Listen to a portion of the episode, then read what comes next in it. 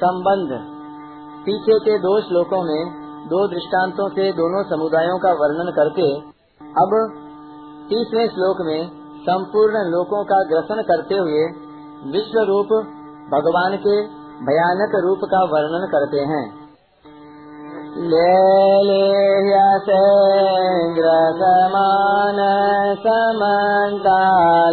लोकान् समग्रान् वदनैर्ज्वलद्भिः तेजोभिरापूर्य जगत् समग्रं भासस्तव उग्राः प्रतपन्ते विष्णो।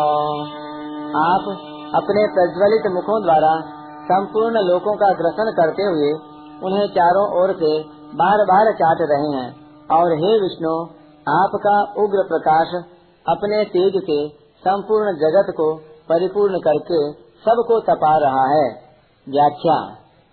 लेलिह्य से ग्रसमान समन्ताल लोकान समग्रान वदनैर ज्वलद्भिः। आप संपूर्ण प्राणियों का संहार कर रहे हैं और कोई इधर उधर न चला जाए, इसलिए बार बार जीभ के लपेटे से अपने प्रज्वलित मुखों में लेते हुए उनका ग्रसन कर रहे हैं। तात्पर्य है कि काल रूप भगवान की जीभ के लपेट से कोई भी प्राणी बच नहीं सकता।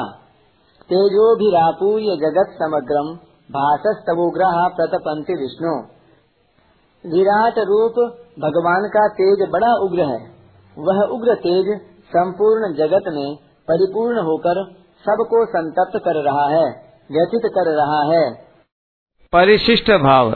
यहाँ लोकान समग्रान लोक मात्र तथा जगत समग्रम जड़ चेतन स्थावर जंगम रूप जगन मात्र कहने का तात्पर्य है यह सब कुछ भगवान के ही समग्र रूप के अंतर्गत है। गीता में भगवान को ही समग्र कहा है। असंशयम समग्रम माम। कर्मों को भी समग्र कहा है। यज्ञायाचरतः कर्म समग्रम। और प्रस्तुत श्लोक में संसार को भी समग्र कहा है। इसका तात्पर्य है कि सब भगवान के ही रूप हैं।